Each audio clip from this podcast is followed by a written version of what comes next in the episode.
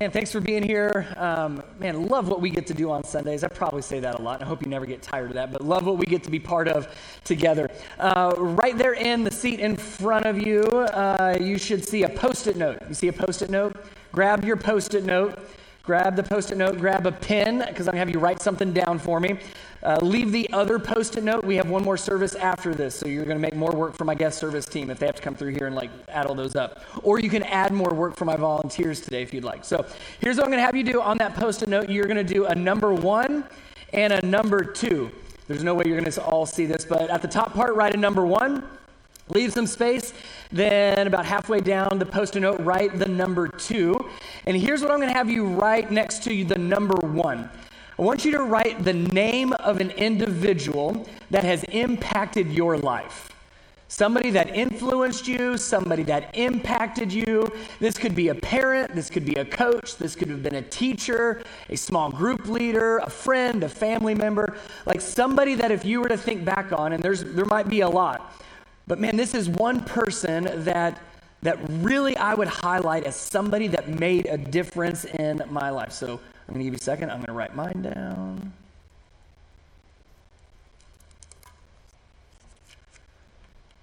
As you're thinking through that individual, chances are good you chose that person uh, because of something very specific that they did. Or maybe it was not one specific thing, but it was consistency over a long period of time.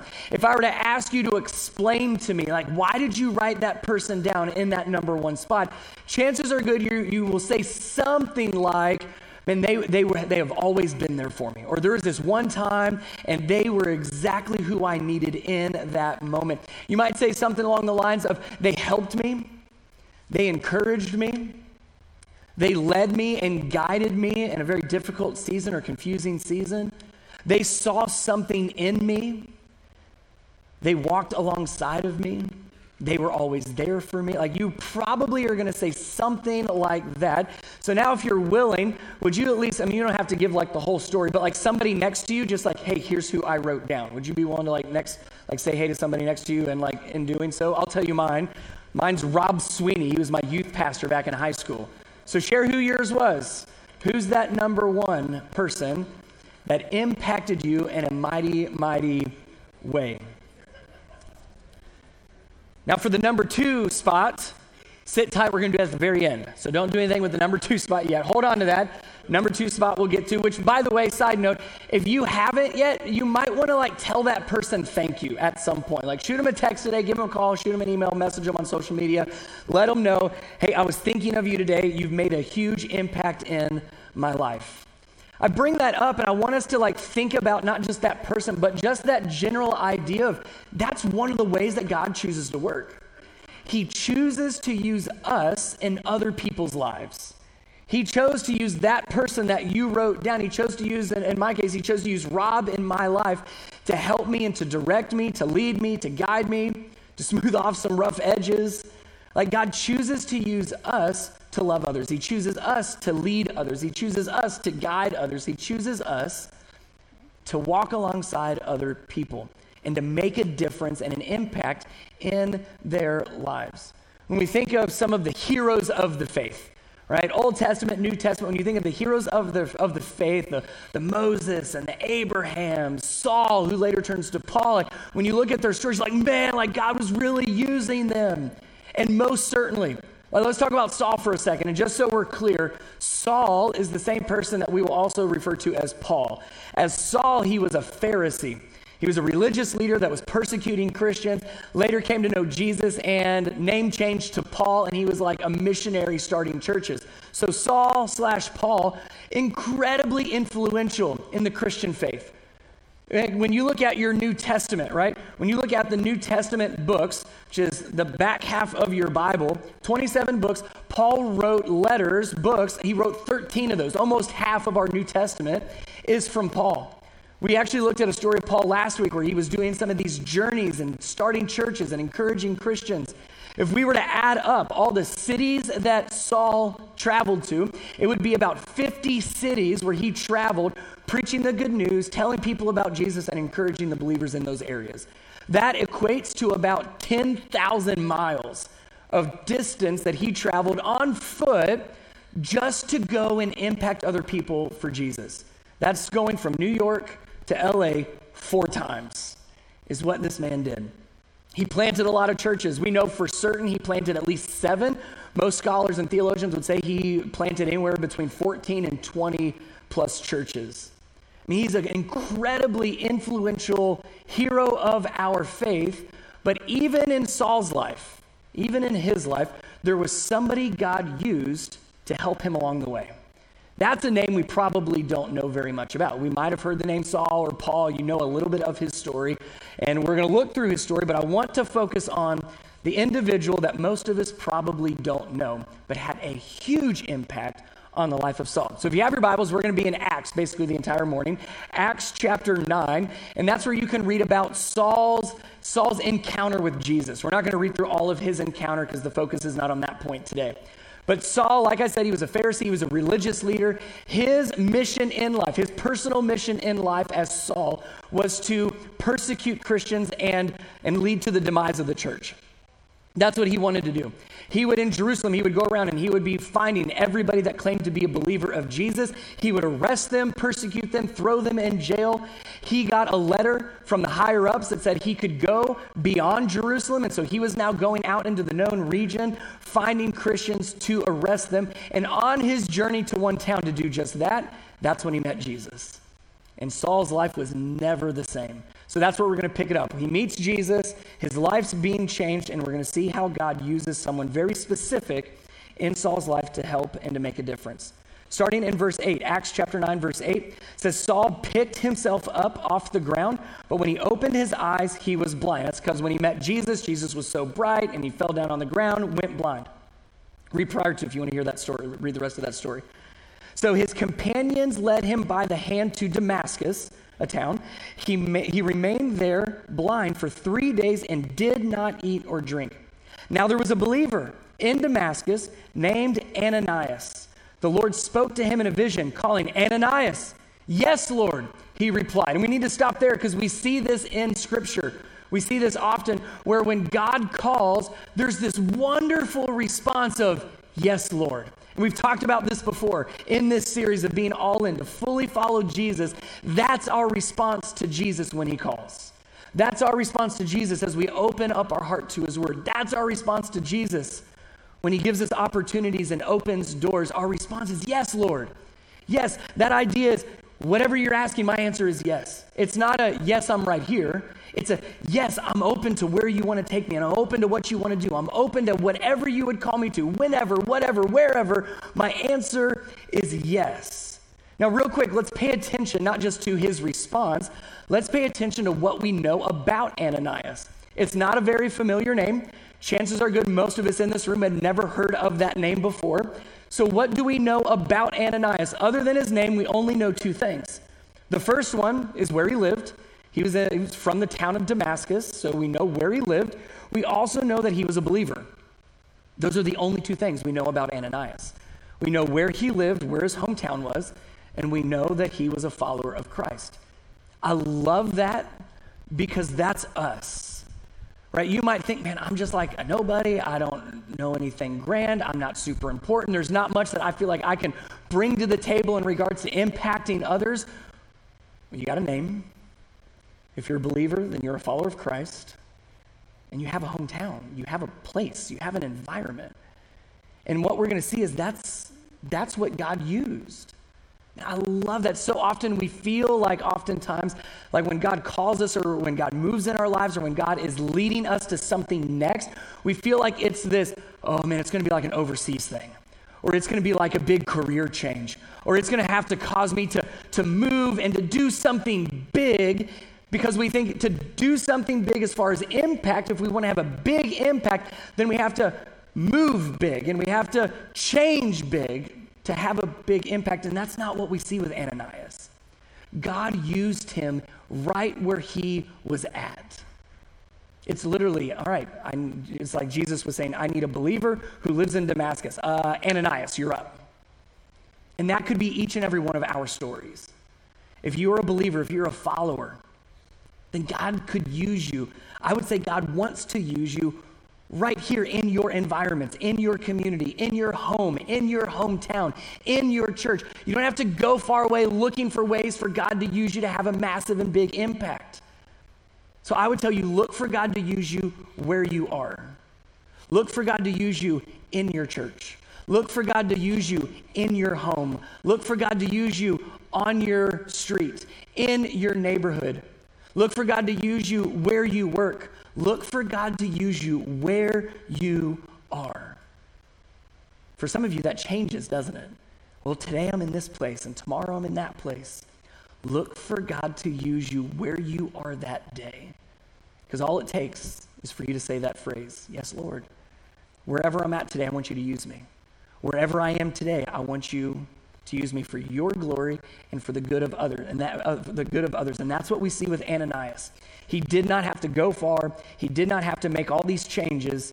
He had to be willing to say, yes, Lord. So here's what Jesus is going to ask of him. Here's what he's saying yes to. Verse eleven, the Lord said, go over to Straight Street, very specific, go over to Straight Street to the house of Judas. When you get there, ask for a man, a man from Tarsus named Saul. He is praying to me right now, and I've shown him in a vision of a man named Ananias coming in and laying hands on him so he can see again. No, no real big context, just here's what I need you to do, here's where I need you to go, here's what you're supposed to do when you get there. Like pretty clear, cut and dry. No big like influential like pep talk, just Ananias, here's what I'm asking you to do. Seems pretty simple. Verse thirteen, but Lord, exclaimed Ananias. Isn't it interesting how he went from yes, Lord to but, Lord? We do that often. Yes, whatever you want. Whoa, whoa, whoa, whoa, whoa, whoa. Wait a second. But Lord, exclaimed Ananias, I've heard many people talk about the terrible things this man has done to believers in Jerusalem. And he is authorized by the leading priest to arrest everyone who calls upon your name. Yes, Lord. Whenever, whatever, however you want to use me, my answer is yes. Then he gives us an assignment. Well, hang on, but Lord, hang, hang on. We need to talk through this just a little bit more. I've got some questions. I don't think you have the full picture. You don't know exactly what you're asking me to do. I love that Ananias in this but Lord moment doesn't ask Jesus questions. He just gives Jesus facts. Did you notice that? He says, Jesus, I don't know if you like have the full picture and full understanding of what, what's going on here, but Saul, the person you want me to willingly go to, he's the one that has been persecuting Christians. Anybody that claims your name in Jerusalem, he's been arresting them and persecuting them. But he also can do that now. Like he's traveling to my hometown to do just that. That's what, that's who you're asking me to go see. Just to make sure you know, Jesus, because I don't feel like you know or you wouldn't ask this. He has hesitations, doesn't he? Ananias has hesitations. He's got objections. His two main objection, objections are what Saul has done and what, what Saul has come to do. What he's done and what he's coming to do. You know what both of those revolve around? Fear. Don't you see what he's already done? How dare he? Don't you see what he could do? Like, I could show up to this house and he could arrest me. So his but Lord objection is rooted in fear.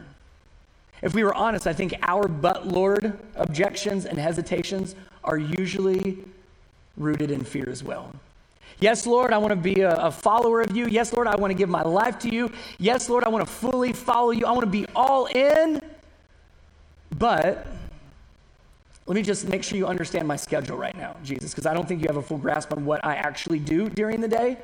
So let me tell you what I'm in the middle. Like, these are things I can't say no to, Jesus. So what you're asking me to do is like just one more thing. So let's make sure we're clear on this. Let me give you some facts because I don't think I can handle it all, right? Rooted in fear. But Lord, what you're asking me to do is way outside my comfort zone. I mean, I, I, I don't know if you know this about me, but that's not my sweet spot. We talked about that a few weeks ago. Jesus, I don't know if you really know much about me, but my wiring is not set up for what you're asking me to do. It's rooted in fear. I'm not competent. Most of our but Lord statements and objections and hesitations are rooted in fear in some way. And Ananias is no different. God has given him, Jesus has given him a what I would call a relatively simple assignment, a simple task. Go to this place and do this to that person. Help him there. No, no, no, but you don't know what you're asking me.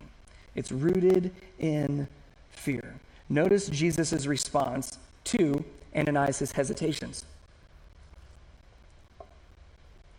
Verse fifteen, but the Lord said, go, in other words, don't care, go, for Saul is my chosen instrument to take my message to the to the Gentiles, to the kings, as well as to the people of Israel. And I will show him how much he must suffer for my name's sake. So let's walk through this. There's a few things that might trip you up a little bit if we're not careful. So Jesus' response back is, kidding aside, it's not an I don't care, it's a I hear you, yeah, but still go, right? There's not a dialogue of, oh man, that's a really good point. Let's talk through that a little bit more. Tell me what he did in Jerusalem again. I had no idea.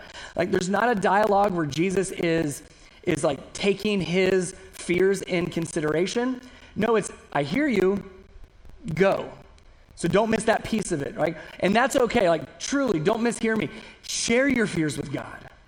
Tell him where you feel inadequate. Tell him where you feel unqualified. Like, God, I don't think I can do this, and I don't feel like I can do this. I don't know how I'm going to do this. Share those things with him, but be ready for him to say, I hear you, have faith and go. Like, get ready for that. That's going to be the next part of it, probably. So he still says, go, and then he does explain just a little bit, just enough.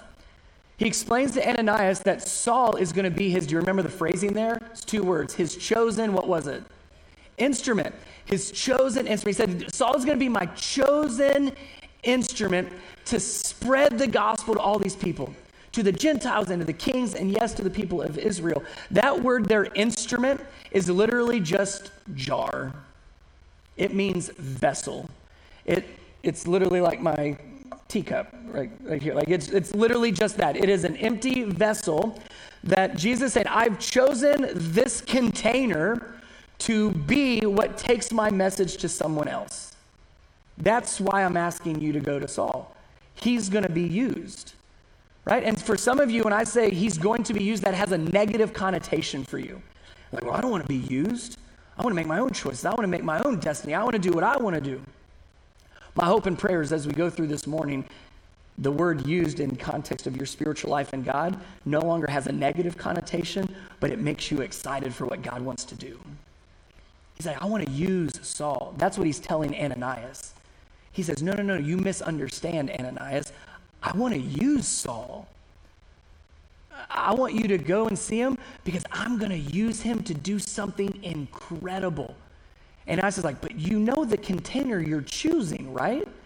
Like the vessel, the instrument that you want to use to spread your good news, that instrument has been used to persecute people, to arrest people that call your name, to, to hurt people. Like you want to use that container. And Jesus says, yes, because I can use any vessel. I can use any container. I can use any jar. I can use any instrument for my purposes and for my glory. So yes, I bring that up because some of you feel like, man, I'm not worthy. You don't know the container that I, you don't know what I've had in my, my cup. You don't know the life that I've lived. Does God still want to use me? Absolutely. You are his chosen instrument to do something great and to make a difference for his kingdom. If he can use Saul, promise you he can use you, and he can most certainly use me. Let me highlight one thing here. Um, this trips people up. I don't want to gloss over it. I would like to gloss over it. Verse sixteen, and I will show him how much he must, do you remember what the word there was? How much he must suffer for my name's sake. This is an interesting phrase of Jesus. This is an interesting statement. So we could read that and be like, well, of course he's got to suffer. We know what he did. That's his punishment. And if you're not careful, you will assume that suffering is a punishment, that Jesus is claiming, yes, Saul, because of what you've done against me, now in order to be used by me, you're going to have to suffer as punishment. That's not what Jesus is saying whatsoever. Let me help you understand. I'm going to move out of the way. If you want to take a picture of these, let me walk you through these. Suffering has an interesting way of communicating differently within our spiritual context as a Christian. So let me explain it, then I'll walk you through some of these passages. Suffering does mainly two things. I'm going to overgeneralize. One, we talked about it last week. Suffering causes us to depend more on Jesus. Suffering highlights our weaknesses and emphasizes God's strengths and his power. So when we suffer, we cannot rely on our own strength. We have to rely on the strength of God. That's called dependence. That's a good thing in your relationship with God. Secondly, in an interesting way, suffering actually is one of the ways that proves you and I belong to Christ. Let me show you. This is where the passages come in. Out of Romans. And if you read these in full context, you'll see a little bit more there. Romans here in Romans eight, this section, is talking about how we've been adopted by Christ, adopted into his family, which is why, look, we are his children, we are his heirs. In fact, we are heirs of his glory. That's great. That's what we get for being adopted into his family. But if we are to share in his glory, we must also share in his suffering. We don't like that part. I want to share in your glory. I don't want to necessarily share in the suffering, but if we are his children and if we are following him and if we are with him, we not just get to experience his glory, we also experience the suffering. Philippians one twenty-nine, for you've been given not only the privilege of trusting, but look at this, the privilege of suffering. Those are two words you usually don't put together. You mean uh, this is a get to, not a have to? That's what Paul's saying in Philippians. You get to suffer for Jesus. Who's excited? No one. Those were pity woos. that, that's not something we typically get excited over, but that's what he's saying. He's like, this is a get to. Acts chapter five, the apostles were arrested. They were beaten. They were told to never speak the name of Jesus again. Look at the language. The apostles left the high council rejoicing that God, look, counted them worthy to suffer. Not just they celebrated that they suffered. They considered, you mean we get to suffer? We are now worthy to suffer? Jesus, you're considering us worthy to suffer for your name? Luke nine twenty-three, Jesus' own words. Anyone that wants to follow me, anybody that wants to be my disciple, must give up their own way, pick up their cross daily, and follow me. There's nothing about the cross that does not include suffering. You cannot have the cross without suffering. So I say all that, one, just to kind of help you understand how suffering works in the Christian faith, but also to help you understand what Jesus is telling Ananias. Jesus is saying, Ananias, you misunderstand. I know what he's done, but I've chosen to use him, and he will suffer just like you because he's one of us. He's a brother in Christ. He's one of my children, and as part of being with me and as part of being a child of God, yes, Ananias, he will suffer, but not as a punishment, but you will see that he has truly been called by me. So he's helping Ananias understand that the, the plan that Jesus has for Saul is to be used by God and to bring him into the family of God. And suffering is part of that. It is not punishment within the Christian context. It shows that we belong to Christ. As he suffered, so do we. Verse seven. So Ananias went and found Saul. I love the obedience and I love the faith. There was not another question from Ananias. There was not another statement from Ananias. There was not another objection. There was not another hesitation. He went and found Saul. I love the simplicity of that. And if you've been with us as we've been going through this all-in study of what it looks like to fully follow Jesus, this is a very common phrase we've been seeing, isn't it? And so they went. And so he went. Jesus said, go, and he went. Don't misunderstand, though. I think, I'm going to make an assumption here, just trying to, as a human, picturing what Ananias was thinking and going through. I don't think he went to go see Saul because he was fully convinced. I don't think that. I mean, the things that Paul, Saul did were just horrific. And I don't think it, I think it would have taken a lot more for Ananias to be fully convinced that Saul's heart has changed. I don't think, we do that, right? We're judgmental still. You can admit it. Like, ah, you say you're changed. I'm going to wait and see. Prove it. I'll give you the benefit of the doubt now, but I'm not sure if you've really changed. I think Ananias was in the same boat. I think he's uncertain. I don't think he fully trusted at all Saul. But he did not go to see Saul because he trusted Saul. I would imagine Ananias walked in even a little bit nervous. All right, this is where Jesus told me to go. This, this could be it. This could, this could have been a, a total mistake. Jesus could have sent me, but Saul could have been tricking Jesus, and his heart's not really changed, and he did, did, did this just to be a double agent to infiltrate the church in Damascus. I think he stepped into it nervous. But he did not, Ananias did not show up to see Saul because he trusted Saul. He showed up because he trusted in Jesus, period. Had nothing to do with Saul. Jesus made that clear. Has nothing to do with him. I'm going to use him. He's one of us. Here's what I'm asking you to do. Stop worrying about the other people. Stop worrying about all your insecurities. Stop worrying about your fears. Stop worrying about everything else, and trust me. You know what gets in the way of our trust of Jesus at times? I don't want to say all the time, but I would say most certainly at times, maybe most of the time, is the uncertain outcome. We want to know for sure how this is going to end up. And if I'm happy with how it's going to end up, then I'll trust. But when the unknown steps in, we hesitate, just like Ananias. So maybe for you, this is going to be extra helpful. Maybe this is where really what you needed to hear today is trust is not in the outcome. You do not trust in the outcome. You trust in Jesus. Trust is not in the results. Trust is in the person of Jesus. And if you're going through your Christian faith, just trusting that things will work out, trusting that it's going to be okay, trusting in the results and the outcome, you're missing the whole point. We trust in Jesus and in Jesus alone. And we leave the results to Jesus' plans. And they may not be ours. They most likely won't be ours. But that does not impact our faith and our trust in him. Our trust is not in the results or the outcome or how things will work. Our trust is solely in Jesus. All right, so let's finish verse seven. Uh, so Ananias went and found Saul. He laid his hands on him and said, "Brother Saul." Man, that had to have been hard to say. "Saul, the one that persecuted my Christian friends in Jerusalem. I'm going to call you brother now." He said, "Brother Saul, the Lord Jesus who appeared to you on the road has sent me so that you might regain your sight and be filled with the Holy Spirit." And instantly, something like scales fell from Saul's eyes, and he regained his sight. Then he got up and was baptized. Afterward, he ate some food and regained his strength. Saul stayed with the believers in Damascus for a few days, and immediately he began preaching about Jesus in the synagogue, saying, "He is indeed the Son of God." What an incredible partnership. Do you see how that partnership worked here?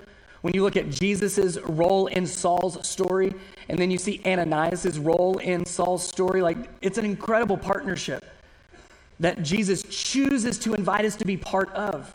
This isn't he needed Ananias or had to use Ananias. It was a choice. It was like, I'm choosing you, just like Jesus chose to use Saul. He's my chosen instrument. Ananias was a chosen instrument in Saul's life. Jesus did the hard part, of course. Jesus is the one that changed Saul's heart. You and I cannot change hearts. So if you're looking to make a difference in somebody's life by changing their heart, you're wasting your time. You're not going to change their heart. You're probably not even going to change their mind. But we don't see that from Ananias. That's Jesus' role. That's the power of the Holy Spirit. Right? So it's Jesus that met Saul on the road to Damascus. It was Jesus that spoke to Saul. It was Jesus that spoke to his heart. It was Jesus that changed his heart. It was Jesus that orchestrated this entire event of Saul heading into Damascus and Ananias in Damascus and talking to Ananias and sending him over here and then sending a vision to Saul saying a guy named Ananias is going to come over. Like that's all Jesus' role. And we get into trouble when we try to play Jesus, when we try to do what his Spirit is intended to do. But don't miss that Ananias had a huge part in this, a lovely part, a wonderful part in this. He went to Saul. He's the one that knocked on the door of that house on, on Straight Street, said, "I think a guy from Tarsus is expecting me." And he stepped in and he said, "Saul, Jesus has spoken to you. I'm, I'm here just to help you with what's next." In fact, later on in Acts chapter twenty-two, flip over just a, a few pages with me. Acts twenty-two, uh, Saul, again, changed name to Paul later on.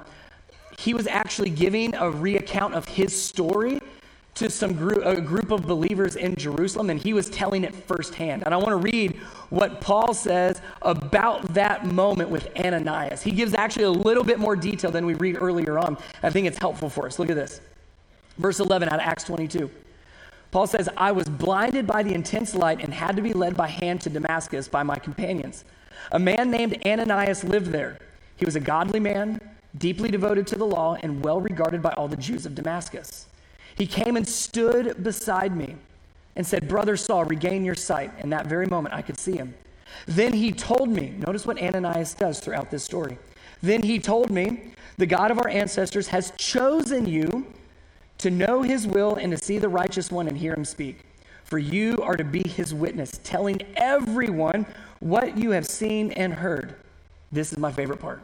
"So what are you waiting for? Get up and be baptized. Have your sins washed away by calling on the name of the Lord." That was the role of Ananias. Even Paul recognized the role of Ananias. He said, "Ah, I see what you're doing here." Let me highlight what happened, because I think this is where it really helps us a lot. We got through this whole story of Ananias to get to these points. The first thing Ananias did in regards to being part of Saul's story, first thing that he did in being used by God was to trust Jesus, first and foremost. The rest of this story doesn't happen if Ananias doesn't trust Jesus to go see Saul. If he ended with, "But Lord," there's no rest of the story. Yes, Lord, but Lord, but he still went. He trusted in Jesus. If you want to be used by God to make a difference, if you want to be all in in regards to your faith and be used by God to impact people around you, you have to start there. Yes, Lord. There's a lot of buts, but I'm still going to follow. We have to start with trusting in Jesus. Then the next thing we see that Ananias does, Paul points it out, says that he stood beside me. I love that. Could you imagine being Saul for a moment, knowing what you did to Christians, and then having a believer standing next to you? That's meaningful. That's impactful. Judgment is no longer there. There's nothing that separates the two of them anymore because of their love for Jesus. These two should not be next to each other. Yet Ananias took the step and stood beside Saul. I would say the same to us. You want to make a difference in people's life, you trust in Jesus, and you stand beside other people. Stand beside them. Who's that person that God's put in your life that you feel maybe that's that's who God wants me to, to impact and influence and help? You can't do that from a distance. You have to do that by standing beside them. You stand beside them when nobody else will. You stand beside them when it's not convenient. You stand beside them when it's difficult. You stand beside them and you walk through life with them. You begin to make a difference when you stand beside them. But you don't just stand there and walk with them. Notice what Ananias does next. He says, "This is what you're supposed to do," right? He, he speaks truth over Saul. You are to be his instrument. You are to go and be a witness. You are to go and tell everyone. Like, he's speaking truth. The same is true for us. We stand beside them and we speak truth to them. If you just stand peop- with people and walk through life with people, you're, you're only getting half the equation of impact. The other impact is to speak truth into people, God's truth. Here's what God's word says. Here's the lie that I believe you're believing, and here's the truth that, that takes that lie away, that breaks that lie apart. You get to speak truth into people's life and encourage them. Many of you that wrote down that name for that number one spot, many of those people in your life spoke truth in you, didn't they? They said, here's the reality. Here's the struggle. Here's what you need. Here's what's going on. They, they speak truth to you, and it makes a difference. Those words bring life to us. So we trust Jesus, we stand beside them, we speak truth to them, and lastly, we lead them in their next steps. That's exactly what Ananias did. He said, so, I'm trusting in Jesus, I'm right here next to you, I'm telling you what Jesus told me to tell you. What are you waiting for? Literally, he says, what are you waiting for? Get up, be baptized, have your sins washed away because of Jesus. He's leading Saul to his next step, because I would imagine Saul's like, I have no idea what I'm supposed to do now. So Ananias is there to guide him in his next step. Let me talk about baptism real quick. First of all, some of you, that is your next step. And we're going to be super intentional over this next month of May to help you take that next step if you're ready for it. to say, I haven't been baptized, I've been holding back, I've got a lot of but lords. And we want to give you an opportunity to say yes and to be all in. Baptism is just that. It celebrates the fact that you're saying yes to Jesus. That's what it means. And that's what Ananias is helping Saul understand. Man, we're going to baptize you. We want people to see this publicly so we can celebrate that your life is forever changed. But let me give another side of baptism. Ananias, what a cool story for him. What an impact Ananias had. He got to baptize Saul. So if you're a believer in the room, you're like, man, I've been baptized. I've accepted Jesus as my Lord and Savior. You know, my prayer for you, and it has been since we started this church back in two thousand fourteen, is as a believer, you would have the opportunity to lead somebody to Christ and baptize them. That's, that's the prayer.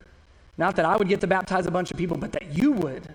As you lead other people like Ananias, you make a difference. You get to see Jesus in their life. In our church context, let me show you a little bit of what that looks like. Let me show you what, what making a difference and being all in can look like. Here's one. Uh, let me introduce to you Taylor and Taryn. Right there. Uh, that's from last Sunday night. Our students did this epic color wars, dye wars, super fun. Uh, some of you are like, that's not what I'm signing up for. I'm not saying you have to sign up for that. But that's what impact looks like, because you're saying, I'm giving up so much, and what you see behind are students.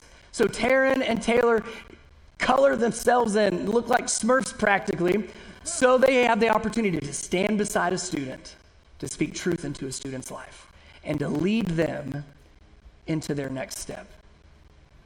The reason I loved this event last week for our high schoolers so much, it's not because of all the fun they had, they did have fun, but because the relationships that were built and the next steps that we'll see over the next month, the years in these students' lives.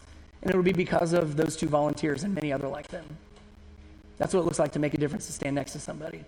Let me show you another one. This is from our kids' ministry. This was posted on social media last week. If you put things on social media, it's free for me to use, just so you know. I did ask permission. Uh, last week, Amanda volunteered for the very first time in our kids' ministry. Look what she said. Had the opportunity to serve at local Dawson and kids' ministry this morning. I've never done this before. That sounds like a good, but Lord, I've never done this.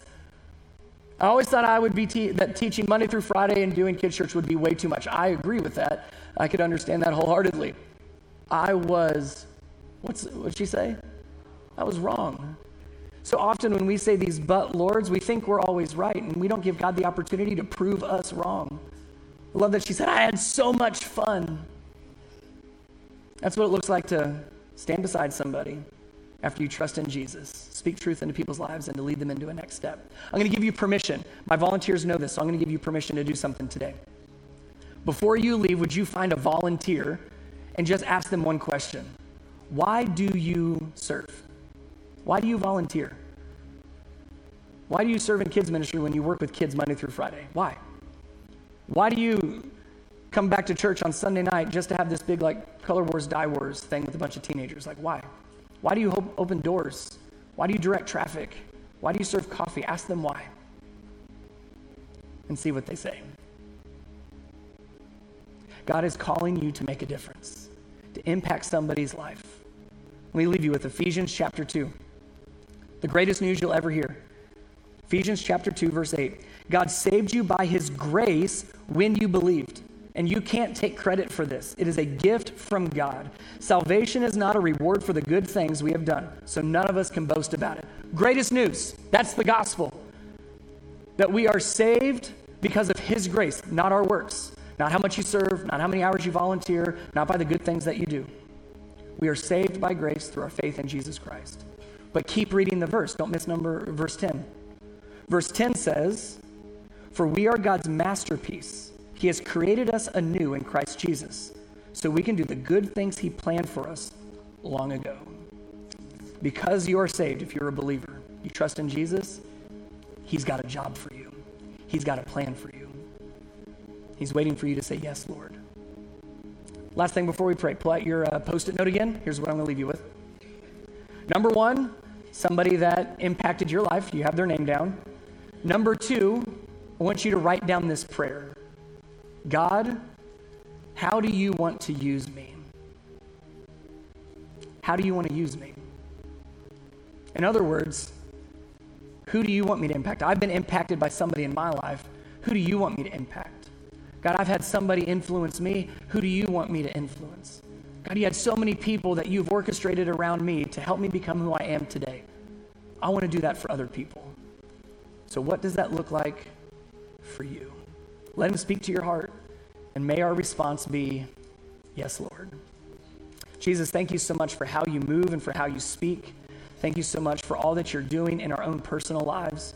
Thank you for the people that you have brought into our lives. But God, would you open our eyes so that we could see who you've placed around us? Help us to see the relationships and the environments and the places where you are calling us to go. And they could be right here in our own church, right here in our own backyard.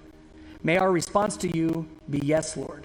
Even with hesitations, may we faithfully take a next step in trusting you and being willing to serve and impact the lives of the people around us. In Jesus' name, amen.